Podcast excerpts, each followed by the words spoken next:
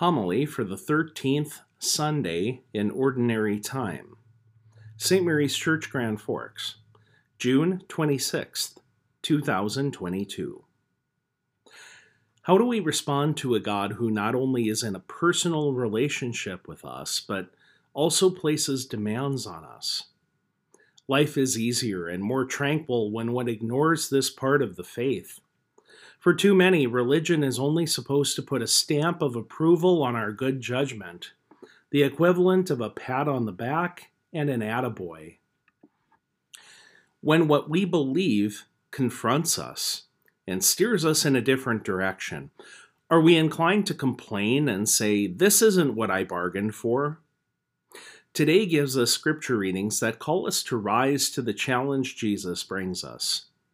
And if we find his tone scandalous, it may be that we have never really known him as well as we think we do. We begin today's gospel with Jesus resolutely making his way to Jerusalem, the site where he will be the Passover lamb sacrificed for the sins of the world. We are continually on the road to Jerusalem with Jesus and following him on the way to his Passover and ours a long and tortuous road that must be taken resolutely at Jesus' side.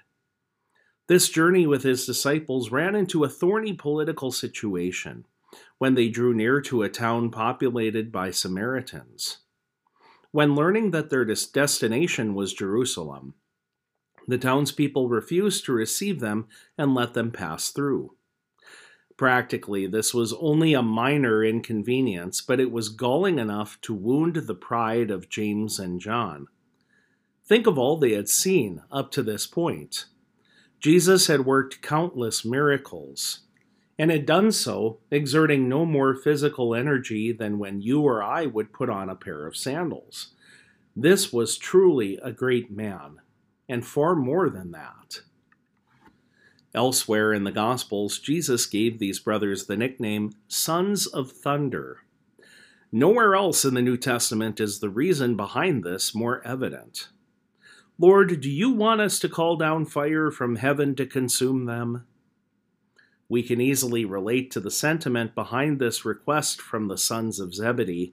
First of all, it's a very human reaction to want to just remove a problem we can feel justified in venting our anger and teaching a lesson. Mess with us, will you? We'll show you. Zap. They couldn't just leave condemnation to God in His time. When's the last time someone insulted you? It may not have been directly to your face or on purpose. You might have felt insulted by another's inconsiderate words or actions about you. Have you thought back on that scene and asked yourself, what could I have done, not just to get even, but to dish out twice as much venom and really put them in their place? St. Luke is quite discreet in telling this story. He says that Jesus turned toward them only to rebuke them, and they took a different route.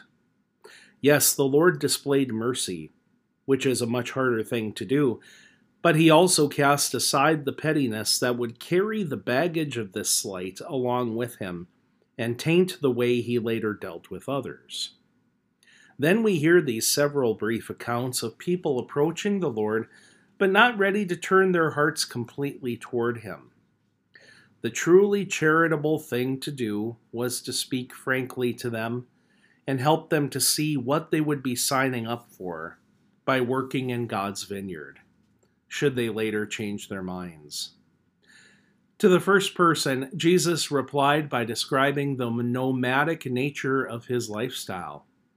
While birds and foxes had homes, the Son of Man had no place to lay his head.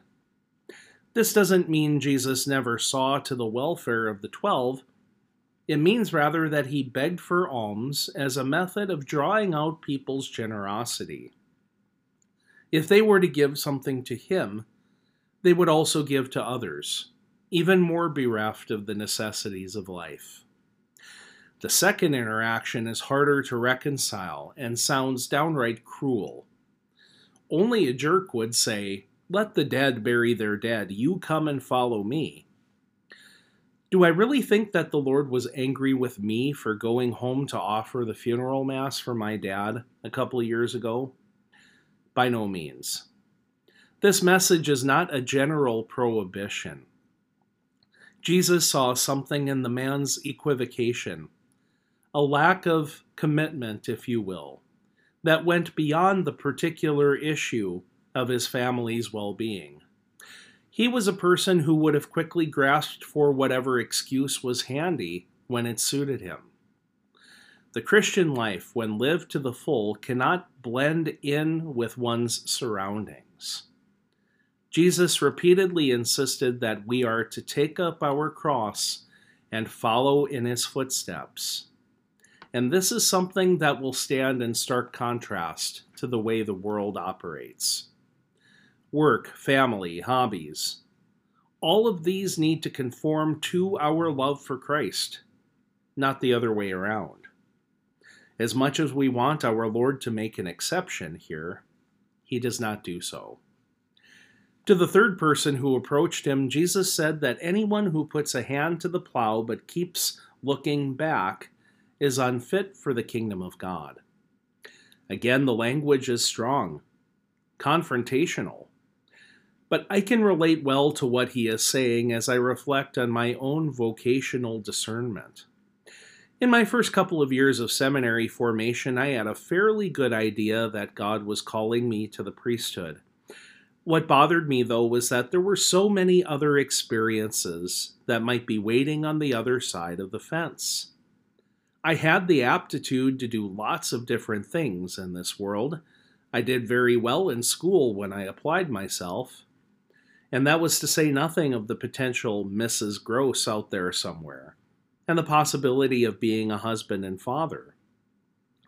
All of these options made me feel like a farmer driving the plow but looking backwards. Eventually, God's grace brought my deepest yearnings into focus and turned my head forward. As good as plans B or C are in themselves, if they are not plan A, I have to let them go. This all comes back to Jesus' desire for us to hear his call and follow him as intentional disciples. And that can take place at any time. In today's first reading, Elisha, the prophet who succeeded Elijah, received his call from God while he was busying himself with his daily tasks. This feature occurs often in the Bible, Moses, King David, and the prophet Amos are guarding their sheep when God calls them. Gideon the judge was threshing wheat. The prophet Samuel was sleeping. King Saul was coming in from the field with his oxen. Peter and Andrew were washing their nets after a fruitless night of fishing. Matthew was seated at his stall collecting taxes. This happens too often not to give pause. Really, what happens to the great prophets and apostles happens also to us.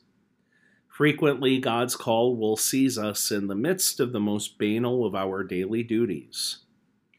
All the more important it is for us to be well disposed to God's grace, rather than to form an impermeable shell which the Lord cannot break through. Despite everything on our plates, loving and serving God must be a full time, not part time pursuit. Amen.